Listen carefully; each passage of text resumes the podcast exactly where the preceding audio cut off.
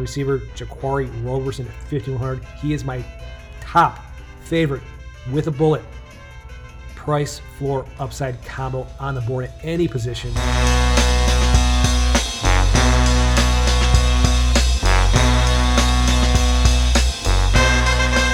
Yeah, that would work. Nice little uh, bounce back for me there last week with him. But this is Swipe Sports. It is your sports pod hookup. I'm your host, Bobby Adcock, episode 59. Uh, we're going to do NFL later on, of course. Um, it's been a disaster for me the last few weeks, so that should be fun. But first, what we're all here for, of course, is college football DFS DraftKings contest day and night previews. Go game by game. Let's get into it.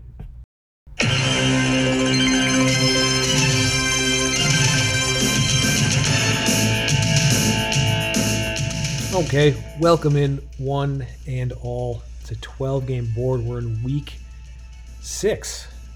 It's a little bit easier to go through these slates now that we have, you know, five, uh, four games underneath the belt here, and just a little bit faster to kind of know what to expect from these teams, the personnel groupings, and uh, yeah. So let's just jump in. Week six. Here we go. Arkansas at Ole Miss.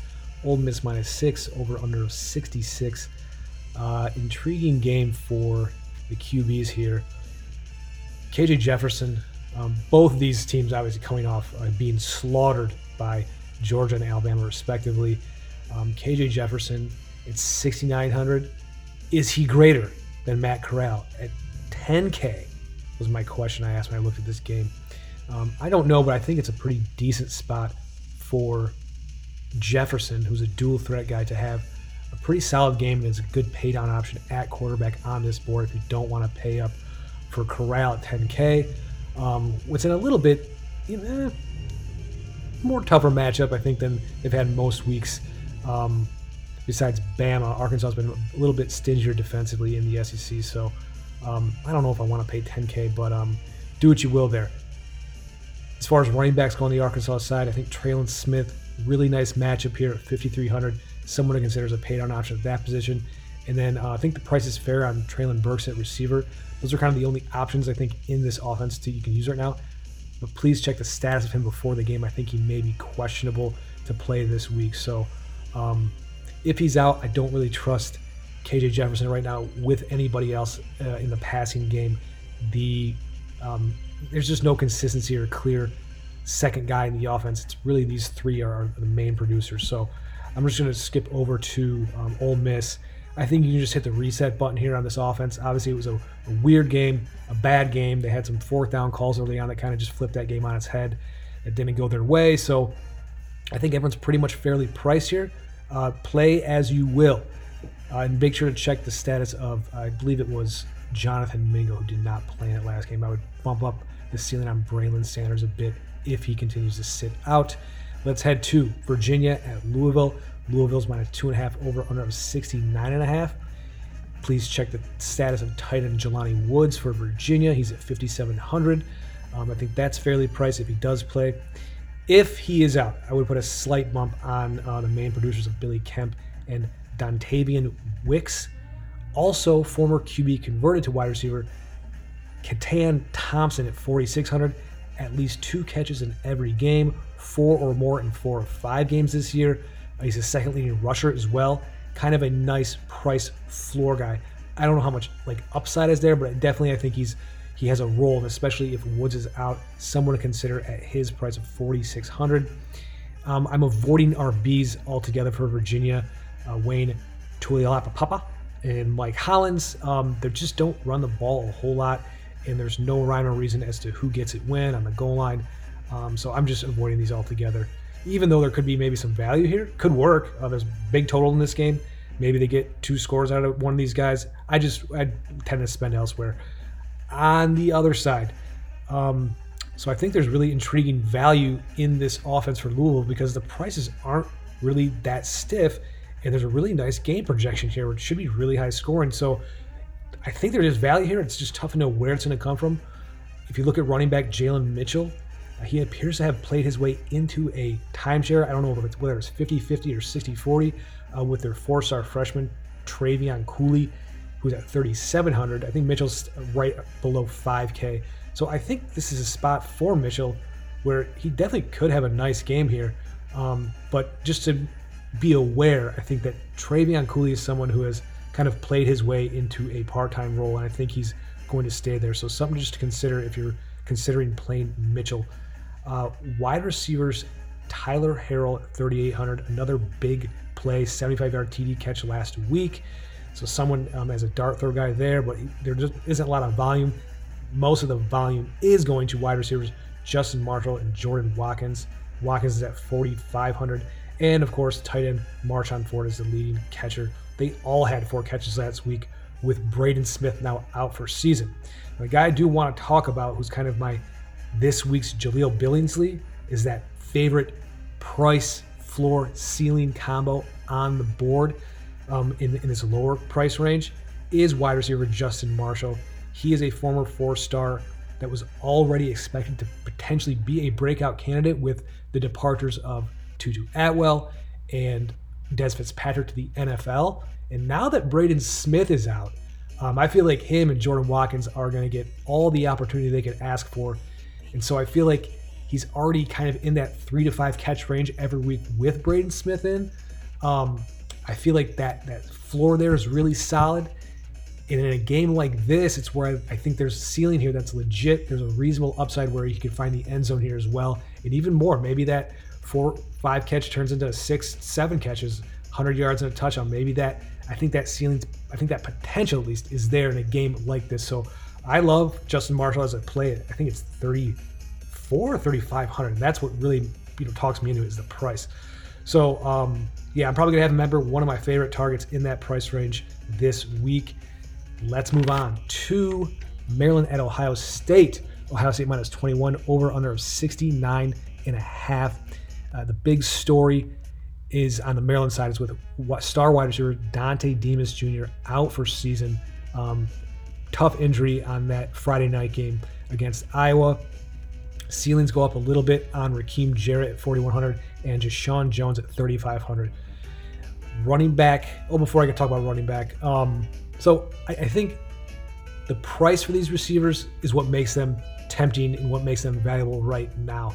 Um, in this matchup, I think Ohio State defense has been shown to be vulnerable a little bit, but I just don't know how I feel after seeing what they put out there on Friday night. And now with Demus out too, I don't know where the ceiling is on this offense. And uh, Taulia Tagovailoa just really looked rough. So even though I think Ohio State's defense isn't great and they, they can get had by competent quarterback play, not so sure how I feel about Taulia Tagovailoa after watching Friday night. That was just a really bad game. Seen him play much better. I think he'll bounce back, but not having Demus does hurt the ceiling on this offense. And as far as running backs go, uh, Tayon Fleet Davis 5,900. I just kind of went, nah, I don't think. I, I think I, I'm probably going to spend elsewhere. Maryland doesn't really run the ball a lot to begin with anyway, and that's kind of the biggest weakness for Ohio State defense. So they like to use a lot of short passes to um, kind of as a guise for a run game. So I'm I'm considering Jarrett and Jeshaun Jones only for this offense, and I'm going to move on to Ohio State. Uh, wide receivers. This is like the good version of the West Virginia receivers, right? They have their big three, except they're all awesome. Probably all going to be drafted in the top 50 or 60 of the NFL when they do get drafted. I think uh, Wilson and Olave are eligible this year. But Jackson Smith-Njigba, he I don't think is eligible for another year. He's at 5,300 still, and that is not correct. Um, all these guys should be 6,500 or more. We saw in the Oregon game, all these guys can have big games every week. Literally every week, all of them could have 100 plus yards and a touchdown. Um, so I, I feel like in this offense, with the way they're going to score, I think that 5,300 is a misprice, and I think you should take advantage before his price starts to creep up there and the value goes away. So, other than that, yeah, nothing much to say here. They're all fairly placed. Play your Buckeyes this week. Let's move on to the Red River Showdown. Course, used to be called Shootout, but somehow that is not. Um, it's insensitive to call it Shootout because it I, I don't talks about shooting things or it's a reference for violence. I, I don't know. I don't know what the hell's going on anymore. Anyway, Oklahoma versus Texas at the Cotton Bowl in Dallas. Oklahoma's minus three, over under 63 and a half. So the narrative kind of continues with Oklahoma's O, um, kind of lacking explosiveness. Um, I wasn't willing to pay those prices. That's why I kind of said a few weeks ago. I said that I'm done paying top dollar for this offense because it's just the value isn't there, the returns aren't there. However, uh, the it may have gone too far in the other direction. Now we see Marvin Mims at 4,400. I know his production's gone way down. Spencer Rattler's kind of spread the ball a lot more, but at 4,400, I mean, this is a guy who, what was, I, so he had, I think, nine touchdowns last year. Um, in this game last year, he had a line of four for 52 yards and, and one touchdown. So he hasn't had a touchdown yet in 2021. Uh, he had four for 71 in last week's game. I, I, feel like still, this is a guy who the floor should be pretty high for him. And now at 4,400, I'm going, okay, it might have gone too low. And I think he, a guy like this should at least be probably 6K every week. So Mims is definitely a guy I'm considering playing in a lot of places It's just because I still think in, in, a really nice matchup here, should be plenty of scoring with an over under of 63 and a half. Um, I, that that's gotten too low, and I'm, I'm, willing to kind of bounce on that now. So, uh, running backs are a complete guess, and I'm going to do a hard pass on those for Oklahoma.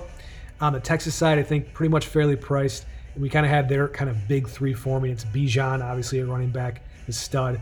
Um, Jordan Whittington, I think, is emerging as kind of the top receiver for quarterback Casey Thompson. Uh, I still think Joshua Moore, the wide receiver, will have a big game at some point. He's at 3,600. Uh, I don't know when it's going to come, but this could be the week. Uh, what looks to be a high scoring game. That's all my thoughts there.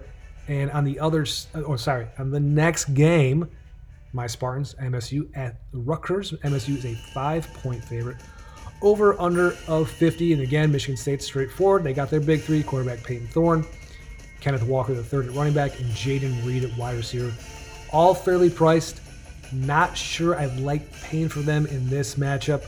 I know, ha ha ha, Rutgers, but Rutgers is a stingier team defensively. I know they didn't show that against Ohio State. I think that's probably because you know Ohio State's mostly elite offensively. Uh, Michigan State is a competent offense. I don't know if I'd call them you know anywhere near elite, especially in the uh, pass game. So um, Rutgers did a good job out of Michigan running backs a couple weeks ago, and I, feel like um, you know, he they might have a chance of slowing Walker down a bit. So I don't know if I like paying for his price. Over is a little lower here, so um, Rutgers coming off a beatdown, better than people think. I, I think that they'll uh, come out fighting. So just something to consider if you want to play MSU players. And uh, Rutgers is kind of Bo Melton or nobody. Uh, the offense is just putrid. The quarterback play is terrible, and I, I can't trust anybody in this offense even though Isaiah Pacheco gets pretty decent volume. Uh, I don't know if this is the week. It's just uh, probably looks like an ugly little scoring game. So that's it for this game. Let's move on to Boise State at BYU. BYU is favored by five and over under, over, under of 55. Uh, we saw wide receiver Stefan Cobbs return last week for Boise with a career game, 10 catches, 132 yards, and two scores. He's at 6,200. Uh, him and wide receiver Khalil Shakir are only playable options in this matchup in my mind. Um, the running backs are a mess. George Holani's status is up in the air. I thought Cyrus Habibi-Likio was the like, exclusive goal line runner. Then I watched Andrew Van Buren take that role from him uh, in their game against Utah State a couple weeks ago. So I don't know, you know, if you, if you want to pay for these guys, I, I just don't know what to expect. So I just want those two receivers or nobody in this um, offense right now for Boise. The rest of it's just uh, too inconsistent. And the BYU side also, this is a straightforward offense as well. They're appropriate price. You have QB Jaren Hall. Check his status. Make sure I know he might be questionable. Uh, running back Tyler Allgeier and wide receivers Gunnar Romney and Neil Pau'u. All fairly priced. Um, I think it's a good matchup if you want to pay up, I think they're decent options to pay here uh, in a game that they uh, have a decent matchup. Boise's not all that great defensively, so um, yeah, play them as you will. Let's move on to South Carolina, Tennessee. Tennessee's minus 10 and a half, over under 56 and a half. you know you're bad when you're getting 10 and a half points from the balls. Uh, probably all season long, I'm going to repeat every time South Carolina is in a contest. It's running back Kevin Harris and wide receiver Josh Vann or out on this offense. Um, I do like Kevin Harris's price. I think around 5K still. Um, he was a beast last year, and I think as he kind of gets healthier and playing in game shape, he could be in line for some explosive games. And I think as long as that price is down there, he's a good target before it kind of gets up into that 65 range where I think it'll start to go um, as he has more playing time and better games. So he's someone definitely to consider as a pay down option at running back. Uh, other than that, we're just going to move on to Tennessee. Where is Jalin Hyatt? On a milk card. I don't know what's going on. I tried to Google, find out information. Um, supposed to be kind of their, their best explosive receiver. And I don't know that he's recorded a catch. I know he left a game a few weeks ago, maybe against Pitt with an in game injury, but um, didn't record a catch. I went through the play by play. I didn't see his name mentioned in the box score for even a target. So I don't know what's going on there. Um, but he's at 3,700. And I guess I'm, I'm not saying, you know, play him, but just something to consider. I mean, he's, he's a really talented kid and supposed to be a really big part of their offense, but um, hasn't really settled into much of a role this season. Uh, other than that, Tennessee's offense should be in a good spot to follow up their explosion against Missouri, 683 total yards in that game. Obviously, not going to expect that, but I think there's decent value here on receivers. It's just too inconsistent for me at this point to invest in. I, I, I need to see maybe another game or two with, with Hendon Hooker exclusively at quarterback to see, okay, who does he have chemistry with? Who are his go to guys for third downs? All that stuff. I want to see maybe another game or two before I can kind of like some of these guys in, in, at their prices of like 55, 6K. Um, and then, so other than that, it's kind of, for me, still, it's probably Hendon Hooker and Tiyon Evans are out on a Tennessee offense. Want to see it for maybe a game or two more with Hendon Hooker at quarterback. Let's move on to Wake at Syracuse. Wake is minus six and a half, over under of 57. Again, my guy you heard on the open, Jaquarii Roberson, really paid off nicely last week. He's up to 6,400 already. I still think that's probably going to get up closer to 7K as the season moves along. So I wouldn't mind playing him again this week. Hasn't had a, didn't have a touchdown last week, so you know it's going to come in sooner or later. Running back is a committee at this point. I'm just going to avoid it for Wake. And then uh, the only other guy is wide receiver Taylor Morin, 4,900. I still think that's some solid value. He had six 122 and a touchdown last week in their win over Louisville. So, um, yeah, like like the upside with this offense with Sam Hartman at quarterback. Definitely continuing going with Jaquarii Roberson and again uh, Taylor Morin, nice value on the Wake side for Syracuse. Uh, it has been Garrett Shrader as the new QB one. Five rush TDs over the last two games. He's a dual threat guy. He's going to do probably more damage with his legs. So he's kind of like we talk about with the service academy quarterbacks, it's almost like having a number one running back with passing stats upside. So at 6,700, this might be my quarterback this week. I just feel like, you know, if you just get anywhere 15, 20 points from this position, that does such a great job for your budget and your salary cap elsewhere at the other positions in a position where you normally have to pay, you know, probably over 8K to get the real guys you get big returns on. So I don't know. I, I like Shrader. I think um, even if he gets you, you know, a couple rushing touchdowns, 150 passing yards, I think you're getting your job done. So um, I might be going with Shrader this week as my pay down option at quarterback. Also, wide receiver Taj Harris. They're leading guys in the portal. First game without him, it was Courtney Jackson that looked to be Shrader's favorite target. He had a six catch, 57 yard line last week. He's at 3,800. He could do worse. Uh, doesn't mean it's going to translate over week to week, but it looks like he's the guy that um, Shrader has an early connection with. So before he goes up, you might want to pounce on that $3,800 price tag. Let's get out of that game. This next one will be quick. It is Penn State at Iowa. Iowa's minus two and a half over under of 41 and a half. It's the number three versus four team in America.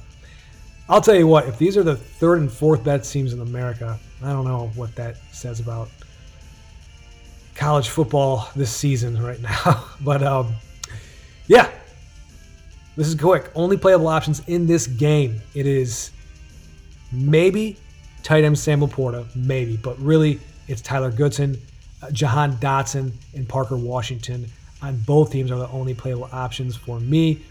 Uh, just because it's going to be a very low scoring game, or at least projects to be in those type of games. Um, I only want the players that I know have the volume, so I know that at least they're going to have touched the ball enough that they can still return value in games like this, and those are going to be the main guys.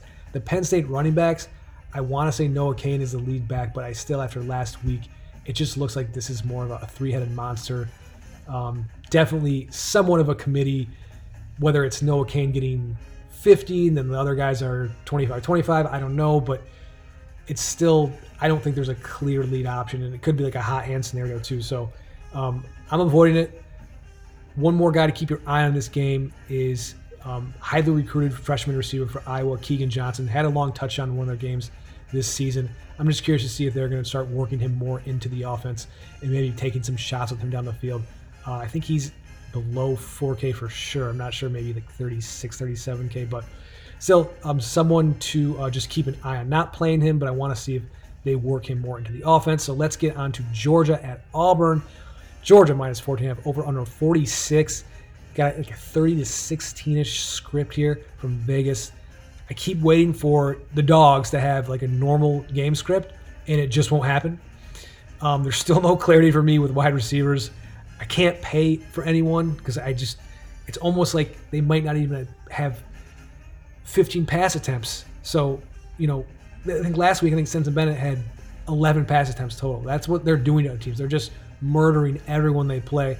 So they don't have to throw the ball. It's like 35 nothing in the second quarter. So, um, yeah, I, I I'm kind of just out on this offense because it gets so the game flow gets so whacked out. Um, you know, the, the, second string running backs are in, in in the third quarter. It's just like I don't know. So um, I don't want to pay for anyone in this offense, frankly. But I'm sure someone's going to have some value. I just it's too unpredictable, and the way they're murdering everyone they play, uh, the game scripts just go so sideways. So I don't like paying for that. It's just too volatile, too much uncertainty for me. So I'm out. And then as far as Auburn goes, yeah, completely out on Auburn. Um, if they get more than two scores, I'll be uh, surprised. So that moves on to Wisconsin at Illinois. The reason why gambling and fantasy was invented is for a game like this. Wisconsin minus 10 over under 42 and a half.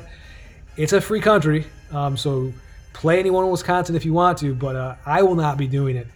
I did write down maybe Jalen Berger could have some sneaky value at running back at 3,700. Maybe. I don't know how firm of a grip Mellusi has on that RB1 role anymore. I think nothing is guaranteed with anyone's offense. It's been so bad. Um, also, Graham Mertz at quarterback is might not play. So I don't know. Illinois, not a good team. Maybe Berger takes over the lead back in this game and, and has some sneaky value, but that's complete speculation. No clue. Just saying I don't think Mellusi has a strong hold on that job anymore. So do what you will. On the other side, Chase Brown, 6,900. LOL. You're right. He had some huge game against like Charlotte, I believe, and so now he's at 6900. Uh, don't play him at 6900. Uh, Wisconsin's D still very good. So out on Illinois, just not going to waste any more time. Move on to the last game. West Virginia at Baylor. Baylor minus two and a half over under 44 and a half. The feelings remain unchanged on West Virginia. Um, we know the receivers is total nightmare. Last week, last week out of nowhere, it was Isaiah Esdaile six for 113 and one. I think that was a career game for him. Um, so yeah, I again not doing anything. It's it's Leddie Brown or bust in this offense, and I still love Leddie Brown and think 65 is um, a very cheap price to get him at. Uh, I, yeah, I also have um, he's going to be part of my monkey knife fight picks. Look for that on fake picks, and I'm two and two, and because you get higher payouts because um, of that you have to win two sides to a bet or three sides. Um, even though if you go one and one or two and two, you're, if you're going 500, you're still winning money. So um, check that out on Fake Picks and Monkey Knife Fight Picks. I got a good one for this weekend. It involves Leddie Brown. But anyway, 6,500. Um, I think, yeah, it's a great value for him, and I'm probably going to have him everywhere again. On the other side, no thanks with Baylor. 282 yards of offense against Iowa State, followed up by 280 total yards of offense against um, Oklahoma State. Quarterback plays a little bit shaky. Um, you know, it, just better games, better offenses to spend on. That's the board. You did it, I did it, we did it. Take a little break, hit the night board.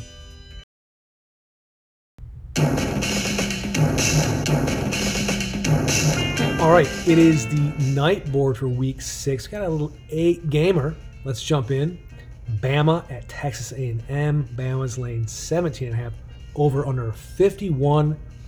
I am running back Jaleel Billingsley at 4,400. I still love the price, the floor, and the ceiling on this guy. That combo meal we look for every week. Um, he is a starting, whether you want to call it wide receiver or tight end, whatever. He's a starting receiver in an offense that's going to approach 40 plus points pretty much every week. And um, yeah, I'll take anyone at that price in this offense. So I still like him. He came through, I think, with 3,600. He had like that, I think he had right around four for 47. No touchdown, but still, I think at 3,600, if you're getting four for 47, and still get you get coming away with something. That, that was the whole point. The upside is what we're going to target until that price goes up, because it will after a big game, I'm going to try to hit him uh, as, as, long as that price stays low.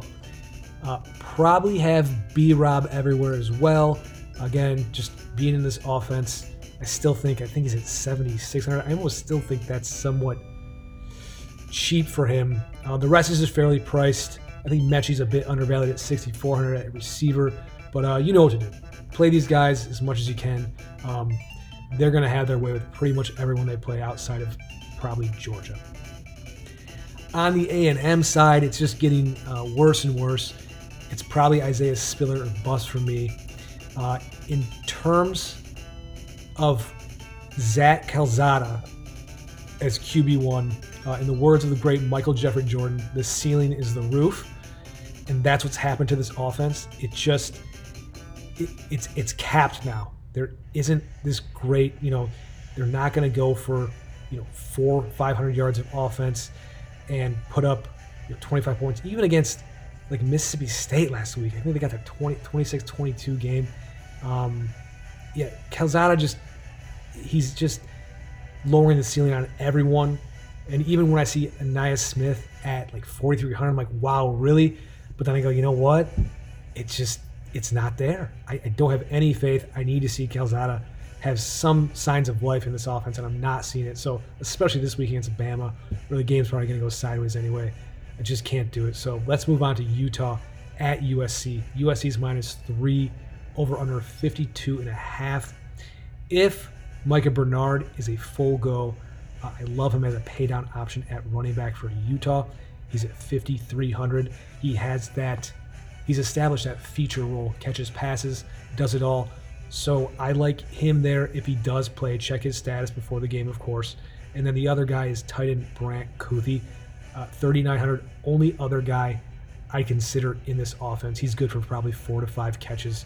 Um, the quarterback plays a little bit shaky, so I'm not really looking at anyone else too closely in this offense for Utah. On the other side, QB1, who is it? Slovis or Jaxson Dart? Probably not going to know, probably not going to be announced until the game starts. So I don't know what you do there. Probably avoid it. Um, London and the rest of the Trojans are fairly priced. I like Tahj Washington at 4K as kind of a, you know, that mid middling or lower price guy. He's a solid value at 4K, I think. Probably good for like three to four catches, 50 yards with some decent upside. Let's move on to TCU at Texas Tech. TCU minus two over under of 60. Got to check the status of wide receiver Quentin Johnston for TCU. If he is out, the ceilings on Taye Barber and JD Spielman going to take a bit of a bump there. I think they're both 4,500. Also consider wide receiver Blair Conroy 3,800. And the rest of the offense, really, you know, Max Duggan and Zach Evans are the guys. They're fairly priced. And there's really not much more to talk through there, but just make sure to check that receiver status so you know what to do elsewhere with the other guys. On the other side, same kind of story. Status of Erik Ezukanma for Texas Tech. He's at 5,900. Make sure to check his status. He's kind of the 1 1A with Kaylon Geiger right now in the passing game. Um, he did not travel to their game last week, and it was Kaylon Geiger that came away with a 782 line. I think his ceiling takes a bit of a bump here. He's at 6,600 if Ezukanma does sit. And I think there's a really nice matchup too.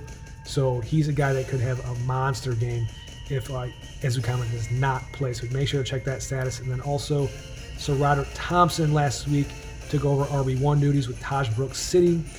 He went for 12 rushes, 48 yards, two touchdowns without Brooks overall, it just might be the right week to target and invest in this Tech offense. They have a really nice game script, and maybe this is a week where some of these middling guys like SaRodorick Thompson can pop off for a big game. Uh, we saw TCU on the ground against um, SMU a few weeks ago. They were dreadful. So, someone like SaRodorick Thompson, who's proven to be very productive in the past when he has the opportunity, uh, could be a really nice value at running back. That's all for that game. Let's go to LSU at Kentucky. Kentucky minus three over under 50 and a half. LSU, it's Boutte or bust, of course. Uh, way too much volatility amongst wide receivers and running backs. Usage all over the place. I don't know. They don't barely don't even run the ball or try to anyway. Uh, just, everyone's just very touchdown dependent. Better options elsewhere. So let's just not talk about it. And again, I want to say this: it doesn't mean it can't work, right? There could be value. Um, what's the guy? T- Tyrion Davis Price, I think, is one of the running backs. I think that's his name, Davis Price, yeah. Um, but anyway, like it could work. Maybe he gets three rushing touchdowns. I don't know. I just know when I watch them play, it's all over the place, and it, nothing's changed since last year. Nothing's changed with the running back position, and the secondary complementary receivers um, also just really inconsistent up and down. I don't have a feel for it. So the only guy worth that I can trust is Boutte. Um, so yeah, do what you will with him. He's, he's a great player. He's going to have good weeks almost every week. On the Kentucky side, very straightforward as well. Only guys who are playable options: Wan'Dale Robinson, the receiver, and Chris Rodriguez Jr. CRJ or bust. Uh, also no Josh Ali at wide receiver, so Wan'Dale probably going to be getting a lot of looks um, coming his way from Keaton, what's no Will Levis, almost Kedon Slovis, Will Levis at quarterback for Kentucky. So that's it. Uh, straightforward. Let's just go to the next game. Michigan at Nebraska. Sort I have a little, little nice uh, hot take here. Michigan minus three and a half over under 50. I do like Blake Corum and Hassan Haskins, but think there are other RBs and better matchups that I'd be willing to pay for instead of them. Um, Corum is kind of a homer hitter, and he can work out by making just one or two big plays against anyone. But I feel like this is a week where, again, I think there's better matchups. Nebraska's front been a lot better than people understand. They did a good job on Kenneth Walker. Um, bottled him up a couple weeks ago with Michigan State. We know how good Walker's been. So, um, looking elsewhere, if you're looking for receivers, it's hard to trust anything because you're likely going to see two quarterbacks playing uh, for Michigan. J.J. McCarthy did get some run against Wisconsin, the backup to Cade McNamara.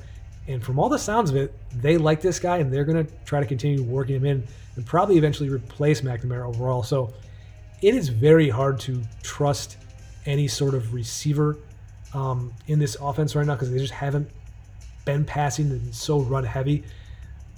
Roman Wilson last week was their top passer with six for 81. He's at 4K, but I don't know. Um, you know, different quarterbacks develop different rapport with guys, and it's just with that rotation or potential rotation, I'm just looking elsewhere.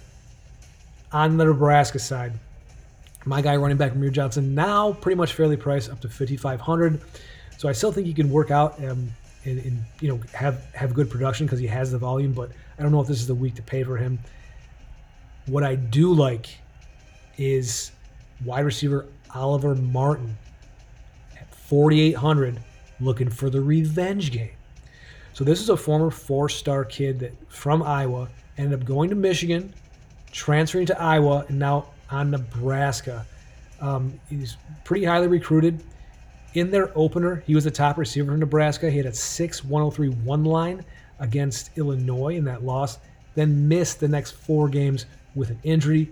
He did play in last week's blowout win over Northwestern, recorded one catch. Now that was just a, you know, crazy whacked out game flow, so I'm not taking much away from it. Like, oh, he didn't have a good game.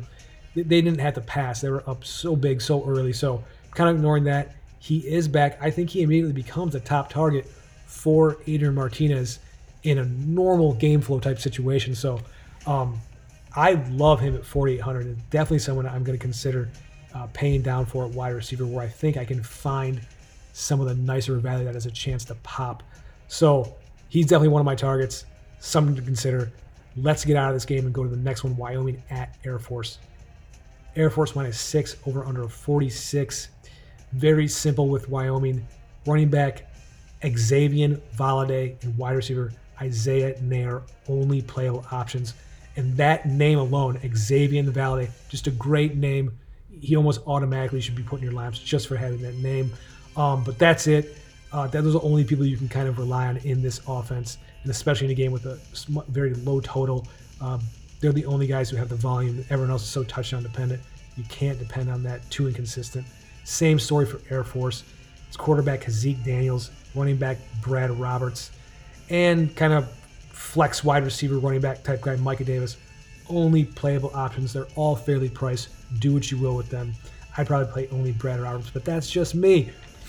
Um, and let's go to the next game. It is Notre Dame at Virginia Tech. Notre Dame is minus one over under 47. Notre Dame QBs are a mess. They're not naming a starter. Got to avoid it. Running back Kyren Williams, tight end Michael Mayer, or bust, right? These are the only two guys. Again, some of these teams are just getting be very clear. There are only certain guys that you can really depend on who have the volume, especially in another game like this, low scoring. The rest of the guys are all touchdown dependent. Um, you can't, you know, you can't get in the business of predicting touchdowns. It's it's silly. So you got to go with the guys you know are going to be touching the ball, no matter who's playing quarterback, no matter what the situation is. The guys that get the volume are the guys you can rely on in these low-scoring games. So it's Williams, Michael Mayer, or bust. If you want to play those other guys like Braden Lenzy or uh, Avery Davis, I think at receiver, go ahead. But I'm out on it. On the Vatek side, not much to say here. Tre Turner at 5,500 at receiver, maybe. Um, low over under. They're lacking. Um, I'm just looking elsewhere. Uh, in so it's I don't really have anything to say. That again, not a lot of volume inconsistency at the running back or receiver position here, outside of maybe Turner, which I think is fairly priced. So let's get on to our final game. Some sweet action, maybe for the first time well, one of the first times in um, any slate. Buffalo at Kent State. Kent State minus six over under 65, the highest total of the night board. So I think this is a game where, because these teams and you know MAC games aren't in here a lot, I think they're kind of miscalculating some of these prices, especially at a couple receivers. Let's talk about them. Wide receiver Keon Williams, fantastic price, floor, ceiling combination. Clear wide receiver one in this offense. Last two games, 15, 253, one line. Um, literally could compete for the top wide receiver on the board at 6K. Um, might be an auto play for me. On the other side, I think I found my QB. Dustin Crum. He's at 6,800, I think. Awesome paid on option. 20 or more DK points in three of five games this season. The two games he didn't get there was against Iowa and Texas A&M, who have very good defensive teams. And so when you get outside and you're playing those Power Five schools, yeah, I'm not going to expect much from Dustin Crum. But right here in that sweet action matchup with Buffalo, yeah, I like him. He has that rushing stats upside, damage to do, uh, ability to do damage with his legs. So I love Crum at 6,800 as my quarterback. And then their receiver, Dante Cephas at 5,100, emerging as the top wideout, 16, 215 in one line the last two games. Um, that's a great value. I, so I, I love like him, uh, Keon Williams, and Oliver Martin could be my receivers at those three spots. Um, and then Billingsley as well. Those are, my top guys at that wide receiver position that I love this week uh, for this board. Other considerations Syracuse transfer Nykeim Johnson, a complimentary to Cephas, um, also worth consideration at 4,600. That is it. It's the night board. You did, I did, we did it. The end. Good luck to all of you playing this weekend. NFL coming up next.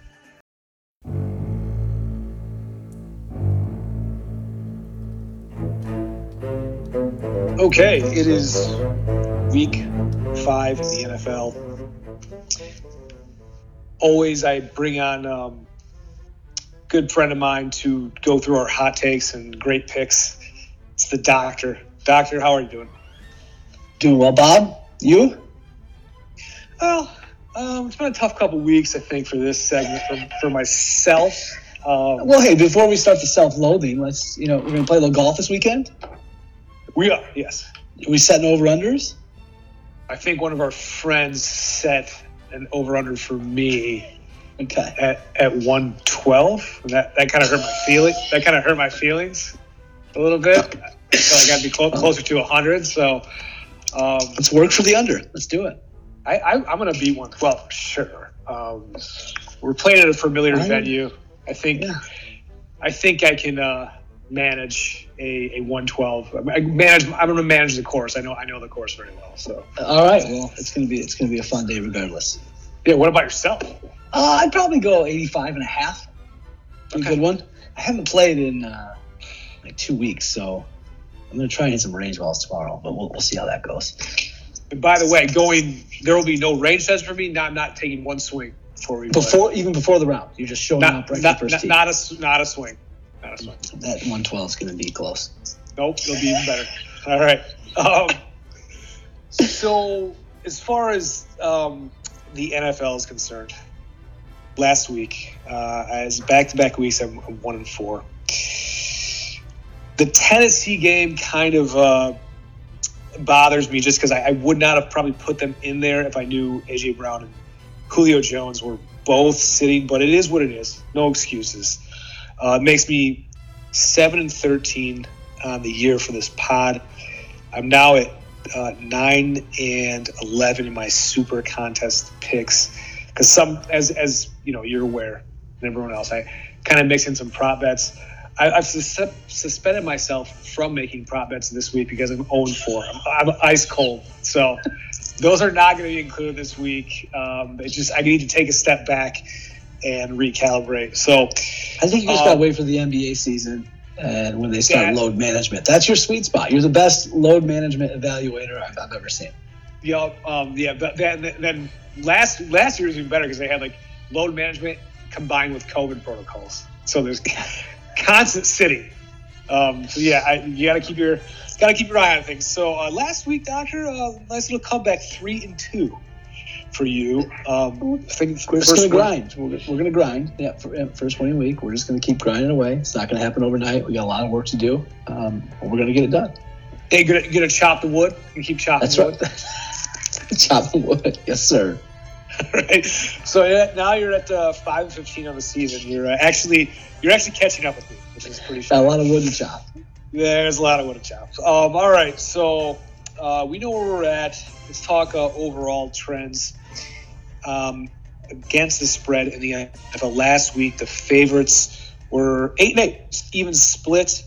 Home road, um, once again, uh, road teams seven and nine, a losing record. Favorites and dogs and home road teams, and even it is they're both thirty. Well, so in favorites of the underdogs and the road teams, it's an even 37-27 on the season so far through four weeks. Home favorites last week five and six. That makes them 15 and 25 on the season. Home dogs three and two last week. They're 13 and 11 on the season. Then substantial favorites, which we consider to be by seven or greater. They were two and four last week. 11 and 6 overall now in the season. And then we had our first outright loser in that category. It was my Tennessee Titans uh, going down to the Jets. So they are the first one in the island of misfit toys. This week, 10 home favorites, five home dogs, and there's one pick 'em.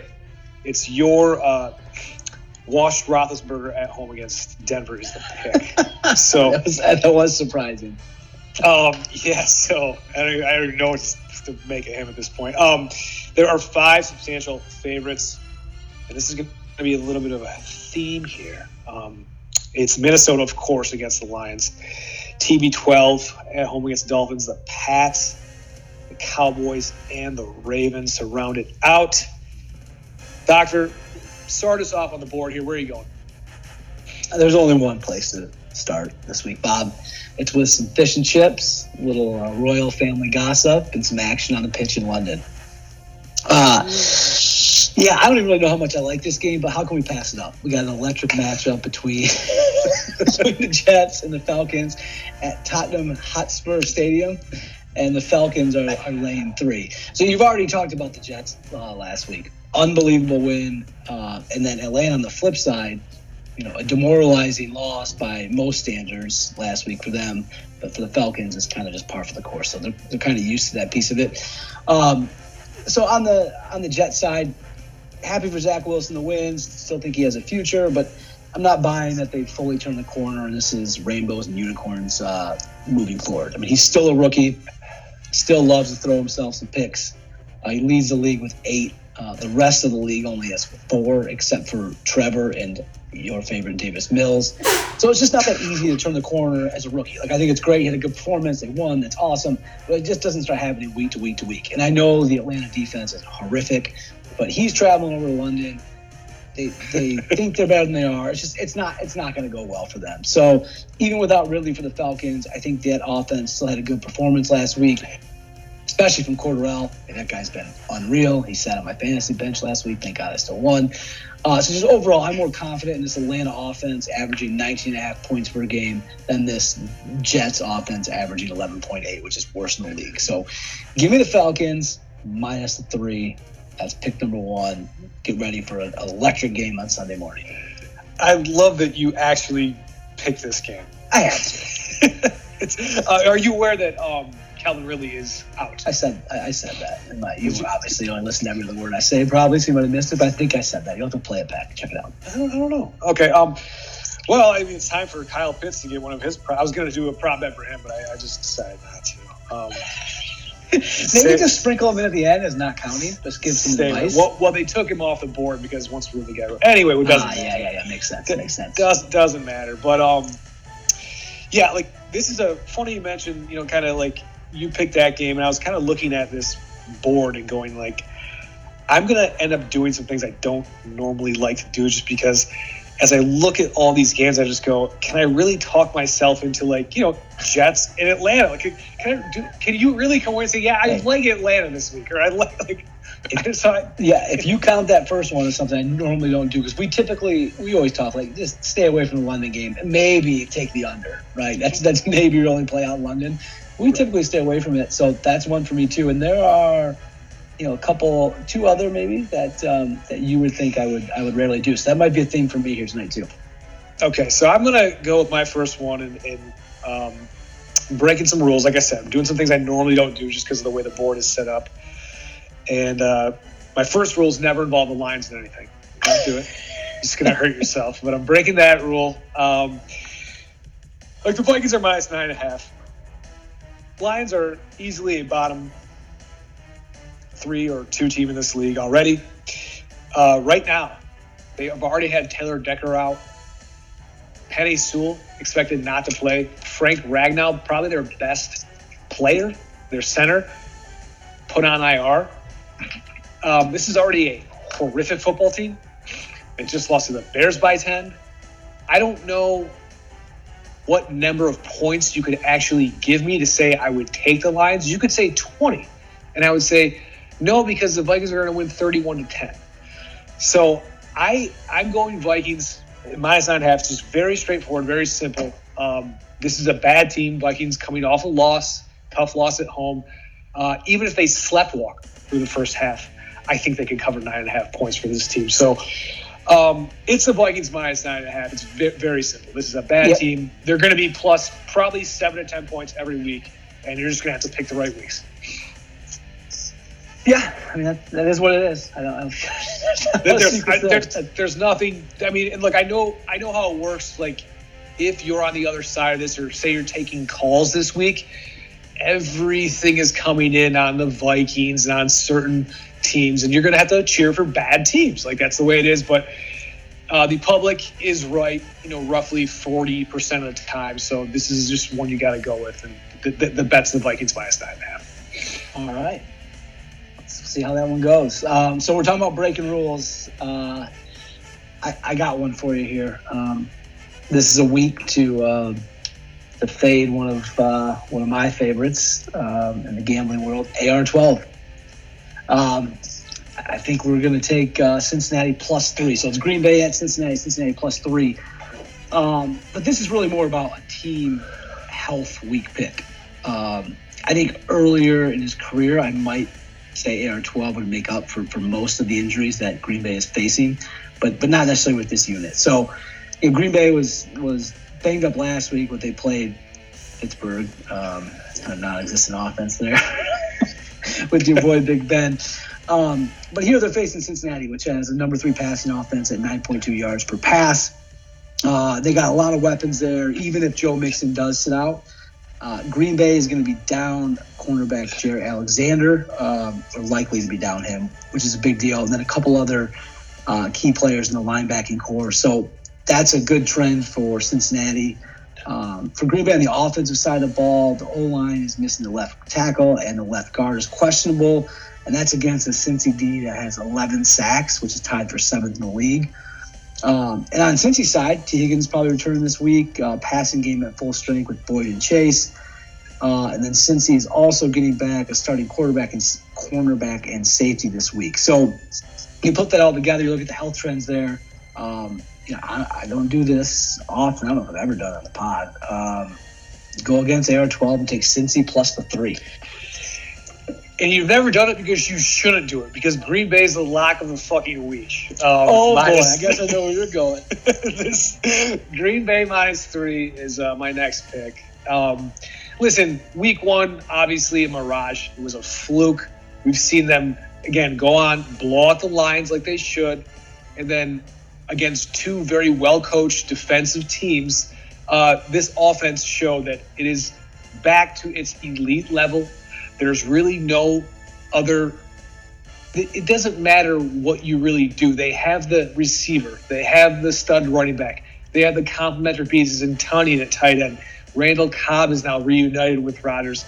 This is an offense that is just a week to week competitive advantage that cannot be stopped, especially by the Bengals or whoever. So even against good defensive teams, AR twelve is who he is. He's he's he's perfectly fine. He's back to that MVP level he was playing at last year.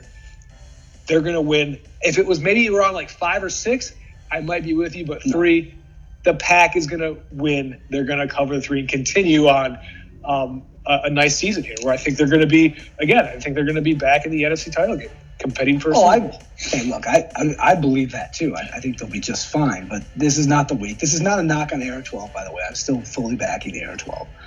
Um, but they're banged up, and they're banged up on both sides of the ball. And so, you know, I think a Bengals pass offense is gonna gonna have a field day. I think Green Bay is gonna have to run the ball or score some points, where that offensive line's not gonna not gonna have enough to do it. So we'll see. This is a good turning point for us. I like I like this. I'm be able to make up some ground on you with this pick, so I feel really good about it. The one thing I will say is I think it's very similar to the Chiefs, where last week I talked about I, I don't like them covering big numbers because you're right on the Green Bay defense. The defense is going to be a problem all year. It's not a good defense. But it's that offense that just makes them it's just it's such a competitive advantage. And if it was a bigger number, like Kansas City was Kansas City was favored by seven and a half. I took the Philly last week and I said, Yeah, I just don't like them. Well, listen, Kansas City ended up working because they got to 42 points. So I hope they can cover seven and a half if they get to 42. But uh, the Eagles still got in the 30s. So it's one of those yeah. things where it's one of those things where it's still going to be a problem. So that's why, as it is a smaller number here with Green Bay, uh, I, I, feel a little bit more comfortable because I think this offense is just going to do what they do against pretty much anybody. So uh, we'll see. We'll see. You're probably going to be wrong, but uh, yeah, doubtful. Okay. Or do you want to go for your Yeah, next? I'll. I'll go for I'll go for my third here. Um, All right. All right, so we're going with the uh, the all Florida matchup. Uh, Miami at Tampa Bay. Tampa Bay lay in ten. So am I going to shock the pod with back to back rare occurrences here and take the Fins? No. What do you think? Absolutely not. Of course not. Lead into that. There's there's no way. Bucks have the fifth highest scoring offense in the league, seventh in yards, and that includes that rain game against the Patriots, which was was ugly, but it's weather wise. There's a little extra motion there. Uh, Miami, on the other hand, is second uh, second to last in yards and points. Uh, the average point differential between these two teams is 15. So with line at 10, you're already getting an advantage there.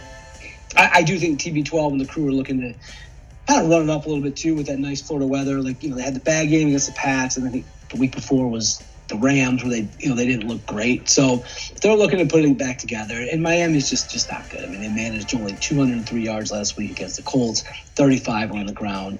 Uh, they're just they struggle in every aspect of the game. Um, third downs last week are three of 11. Just just not good. So if you told me this line was 14. I'd probably still take it and think it was a great deal. So at 10, I feel like I'm winning. Last thing, Bucks are 5 and 0 ATS in their past five games against the Dolphins. Um, that makes a lot of sense because my next pick was Tampa minus ten, um, and I, I, I do, I don't like getting into the. Again, I was talking about, you know, I don't really I'm gonna do some things I don't really like to do. I don't like to lay big numbers in the NFL, but um, I think there is a little bit of a, a chasm right now between, you know, the bottom five or six teams and like the rest of the league. And for all the reasons you said, the Dolphins right now with Jacoby Brissett are they're there, and the offensive numbers bear out. Like you said, 203 yards last week, um, 216 yards total offense a couple weeks ago against the Bills. Like it's just it, it's bad, and it, there's a difference between playing bad or having a bad game and like not being capable. And right now, I just don't know that they're they're capable. So, um, and I, again, point you kind of alluded to was I think that having that circus of a game behind them, where it was just all the attention and all, and obviously you know some some rough weather, and, and just I think Brady was a little bit shaky. You could tell. I think Yeah. you're right. I think you're right that they're just they okay. They got out of that. They escaped with the win. All right, we can move on and just start hammering teams now. And Miami is the perfect candidate to do that. So I am going to lay the 10 points with you with Tampa. All right, I like it. Um, yeah, and uh, look with Brady, like you know, he, he is kind of a machine, but even a moment like that, like or any type of athlete, there's there's some extra emotion in that game when when you're back there for however many years he was. I think I don't know the count was 20 or 19 or 18, whatever it was, but there, there's there's always something more to it. So uh, even for Brady, I think that mattered and it affected him a little bit, and um, they'll be looking to get back to business this week. So hopefully we're both right on that one. I, I, Uh, I right, I'll go. Yeah, Go I'll ahead. go. I'll go to. I'll go to number four.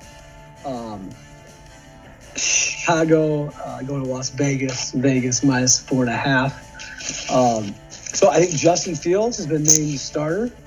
Uh, Correct. even with the even with the red rifle healthy, that's true, right? That's correct.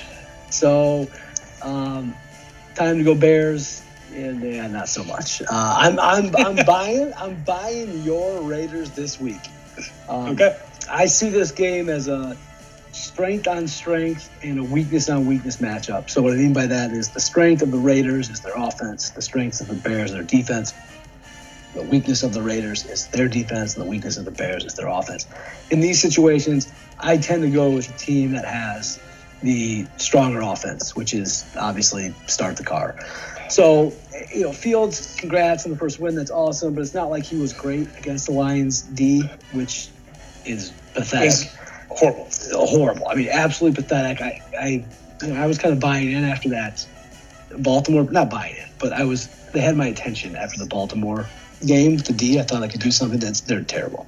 Well, now Montgomery's out, so and Williams is still a little banged up. So now your running backs are are not there. I, I think it's going to be a tough week for for Fields again, much like it looked like at like Cleveland. I know Raiders um, defense isn't the best, but feel like Gruden's going to put Fields in a position to throw the ball down the field.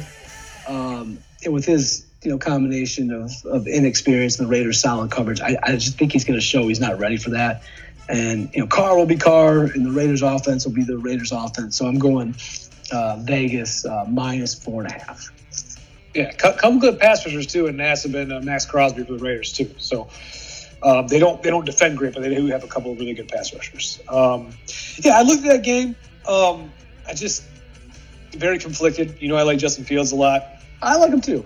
Yeah, I just uh, I was like, ah, I see these five and a half is a weird number. I just went, eh, stay away. But um, I get Is it. it five and a half or four and a half? Five and a half. So I wrote that down wrong. Hmm. Mhm. I still I, I, that's not going to scare me away. Okay, all right. Yeah, they're they're looking to bounce back too. They had uh their first loss on, on Monday night, so yeah, probably don't see the Bears. I can't envision them winning the game, so I, don't like taking teams plus five. If I don't see them winning the game. Anyway, all right. Okay. The team that um, Tom Brady happened to beat, New England Patriots, are on the road to the Houston Texans. And it wasn't that long ago, Doctor, that Houston was 1 0, tied at halftime with the Browns in their second game.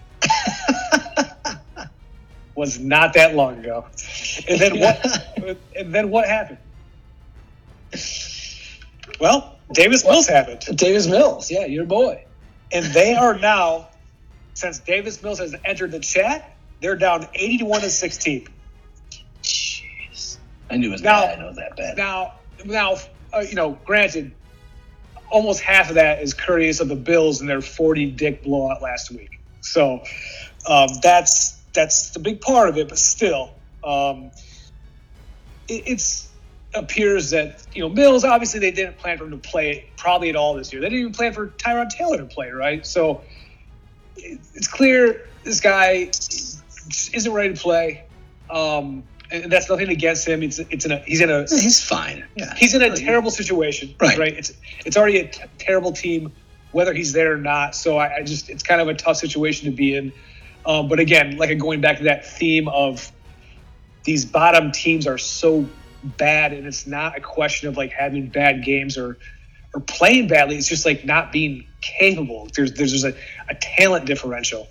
So I feel like the Patriots, you know, even though you know we don't talk about moral victories, I felt like they acquitted themselves relatively nicely. Mac Jones looked like he, you know, has a, a decent future here with the Patriots, and they're they're well coached. And you look at the say, Oh, not are they? Are they? Are they? I mean, but- yeah, I was, of course they are. Um, Yes. well, so I, I think you look at the number nine, you say like, gosh, it seems like a huge number for you know not a really high scoring team with the Patriots, but you know would anyone really be shocked to look up at the scoreboard um, after one o'clock and see you know twenty three to ten or even twenty to ten or seventeen to three like final score? Like no, like you just you just won it. Um, this is that bad of a team, and I think the number's legitimate. And again, don't love like laying big numbers here, but I think there is a big gap between even the average teams and some of these bottom like three or four teams. So it is the Patriots minus nine is the pick for me. Okay. All right, big number. I like it though. Um, by the way, I'm watching TNF. Um, Yeah. I don't know if you're watching as well, but they just took a shot of Stafford with uh, a wrap on his finger. So Oh, uh, I don't know if that was the reason for that interception, or I don't know if this is a LeBron James um, NBA Finals moment with the wrist wrap. I, I don't know, but um, I thought it was I thought it was interesting. They, they, they made sure to pay attention to it. Um, anyway, okay, moving along. what, to- what, what a cheap shot! What a cheap shot! You me or LeBron I- I know Stafford's way tougher than that. That was that was a cheap shot. I'll give it. See, I even called him Stafford right there. There you go. I didn't call him CDS. That's that's that's how much of a cheap shot it was. I did find it funny though. They, they went to it. Uh, anyway, all right. Let's go to the fifth pick. Um, no better place to end than the desert. Uh, We're both divisional matchup. All We're right. so- there. Okay, well, this should be interesting. Uh, I don't know which way you're going to go here. I think you know which way I'm going to go. Uh, San Fran and Arizona, uh, zona lane five. Is that correct? Mm-hmm. I need to double check my lines. I the last one wrong. Um, all right, hey, we all know what the desert does to teams. Um, and uh, San Francisco is no exception. Uh, the Niners are one five and one against the spread in their last seven meetings with Arizona. Now, I would guess that the Niners were probably a favorite in many of those. But either way, regardless, against the spread, they struggle in the desert. Um, they probably outright lost many of those games in the desert. Um, I don't think Jimmy G is playing. I don't know for sure. I don't. That's not really going to. No, no, not not playing. 100 percent not. Okay, I wasn't sure. He was trying to practice tomorrow. They said um, he was asking to practice tomorrow. I should say. Okay. Uh, so I, I think he's probably out. It makes it easier to take this pick against a against a rookie quarterback too. So um, you know that that's that's easy enough. Um, you know, the Cardinals uh, they covered their s- uh, spread in their only game this season when they were favored by five points or more. Um, furthermore, Arizona's three and one against the spread. Obviously, they're four and one overall. Um, you know, San Francisco is giving up 25 and a half points per game, which is quite a bit. Arizona's the league leader in scoring at 35 points per game. So you throw all this in, I'm, I'm feeling very comfortable with Arizona minus the five. Side note, I think uh, over in this one is a good play. Um, the two teams combined for an average of 61.8 points per game, and the over/under is only 50. So we'll see how it plays out, but that feels like a pretty good, uh, pretty good starting point for me. So uh, Cardinals minus five. All right, so I think I'm maybe getting too deep inside my head with this one. Oh boy. Oh boy. because I agree with a lot of what you just said.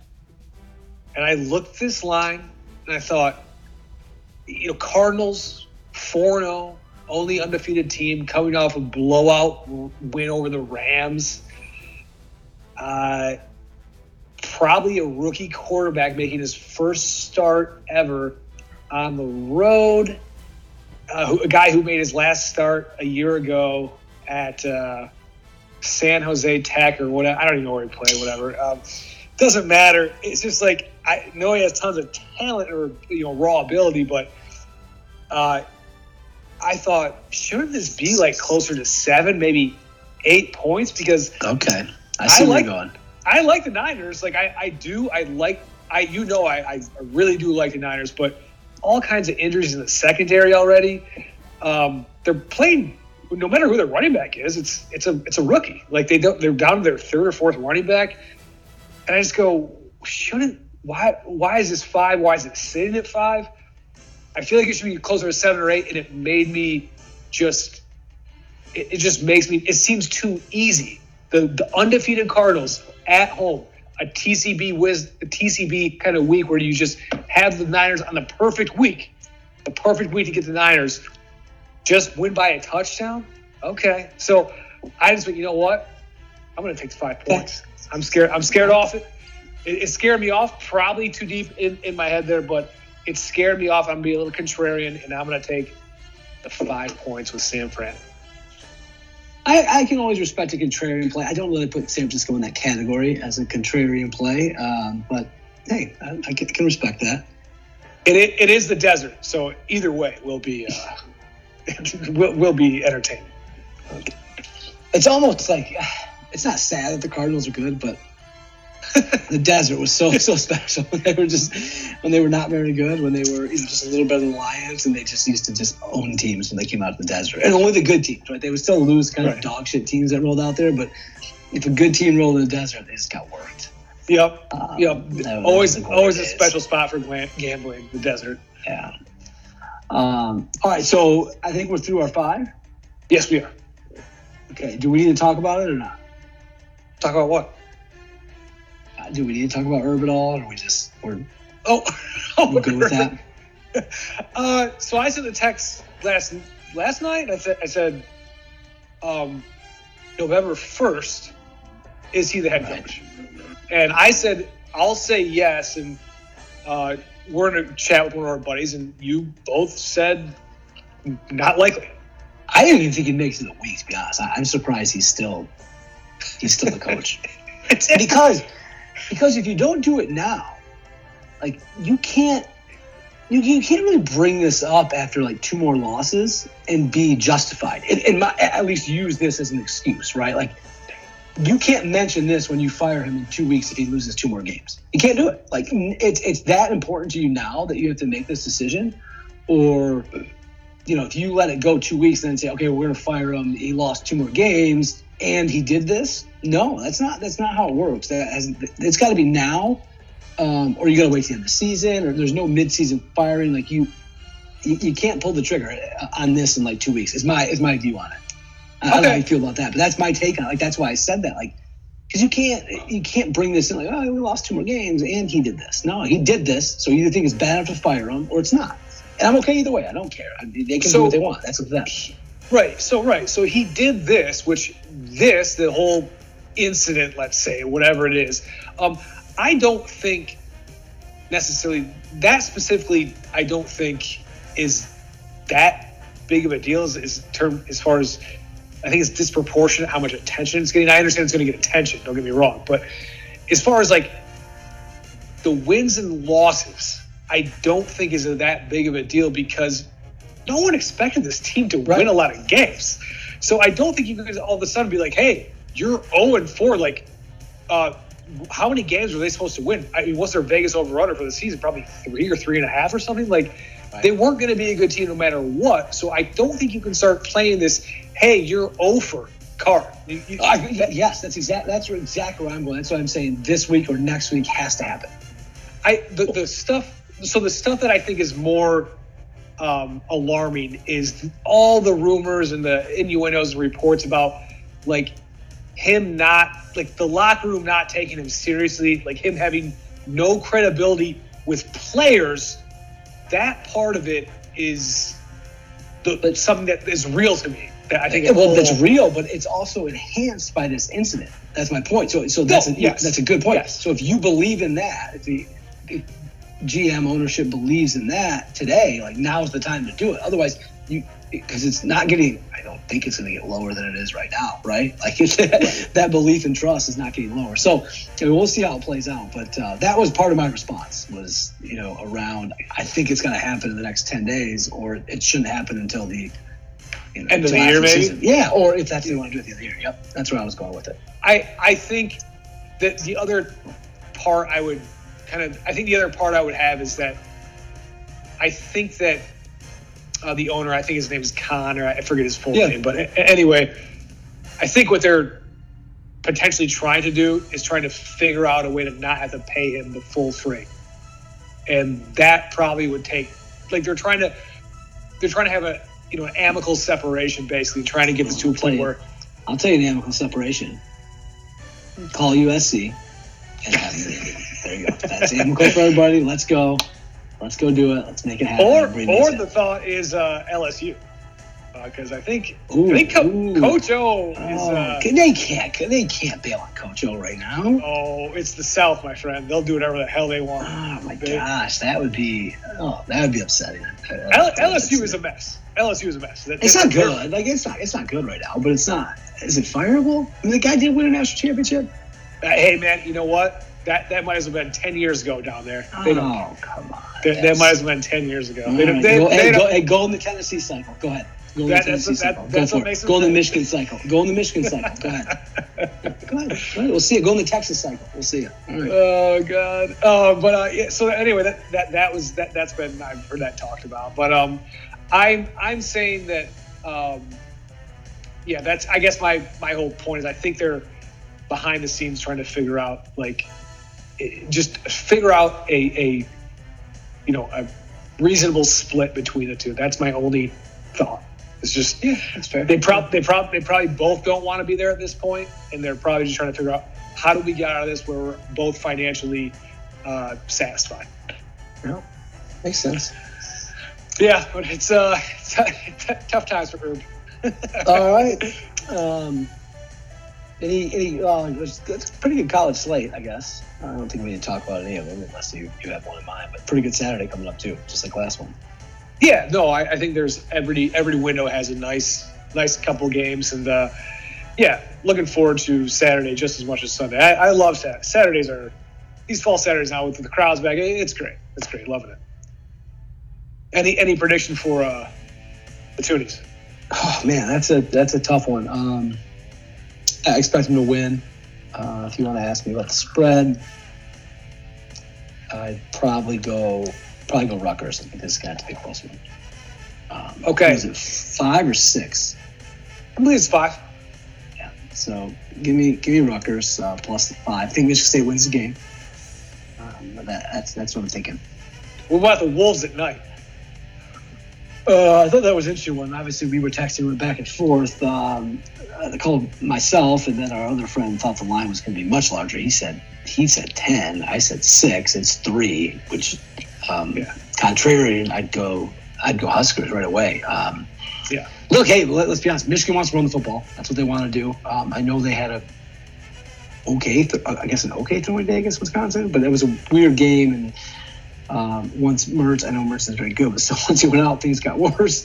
Um, but they went on the ball, and, and I think Nebraska's at least showing they can stop the run a little bit. So They, they did a good job on Walker for state. yeah, yeah, they did a good job against State. Uh, yeah, obviously, the defense played tough against Oklahoma too. So, uh, if you're going to ask me about the, I'll take I'll take Nebraska the points in that one.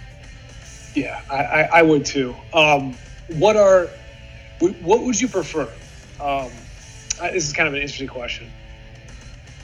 Would you prefer Michigan to lose Saturday night, or would you prefer both of these teams on October 30th to meet undefeated? Um, well, my first preference would be for Michigan to lose uh, this week, and then Michigan State to, to, to beat them. So yes, lose, and then Michigan State to win. There you go. Okay. Then they play them. Get their second loss. Uh, lose every week, Michigan. It's fine. okay. I, But I will say, like the, the hype of the both teams being undefeated going in that, which is a great possibility right now. That's exciting, right? I mean, right now I think they're nine and eleven in the polls, so a couple more wins, um, and you know, they both going to be top ten, right? It's going to be so that that part is intriguing and cool. So I, I guess I'm fine either way. okay. I, I think I would Uh, choose. That's a big hedge. Sorry. No, I, no, I think I would choose undefeated just because I think it would it would just I do like it when both teams it matters more, right? It's it's it actually matters more to beat them when they're good or when they're ranked good. You know, it's like it's it's it's almost sweeter. It's like yes, this is great. It's like that. The last time I think both these teams met when they were actually good was the Connor Cook at U of M game. Um, I think it was Jake Rudock was the quarterback for Michigan. That was the last time both these teams were actually good, and they were playing for playing for a Big Ten. Like that game was going to have a lot to decide to go who goes to the Big Ten title game. It was a super close game, and that was trouble with the snap. so, so like that, like that that victory is so much sweeter than like beating a, a, a broke down, you know, Brady Wait, no, home no, team no, or whatever. Wait, hey, hang on. Trouble with the snap was the year after Connor Cook.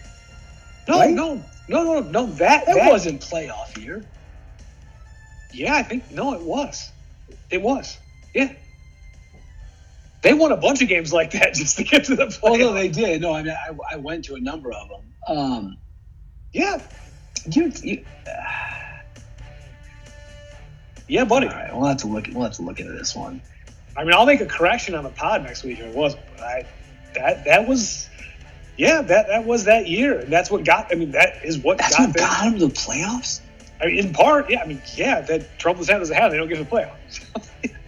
Wow, I got yeah, man. I almost forgot about that. Wow. All right. Oh, So yeah, so I don't know. We'll, we'll see. It should be interesting either way. Um, but yeah, fun weekend coming up. Uh, good luck to everyone out there in their college or pro endeavors. And um, hey, doctor, we will see you next time. Hey, Bob, real quick, just to confirm, you're you're correct. According to Google, you are you are correct. That was Fucking the- of course, fucking of course, I'm correct. No, the first time. Okay, all right. Have a good one, man. We'll see you All right, all right. later. Okay, episode 59 in the books.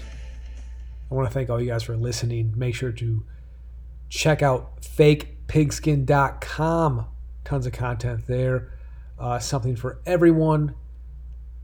Good luck this weekend. Got through that without any motorcycles, I think. That was a that's a win. It's already a win for this week, man. We're we're trending in the right direction. So um yeah, that is it. Thanks again, and we will see you next time.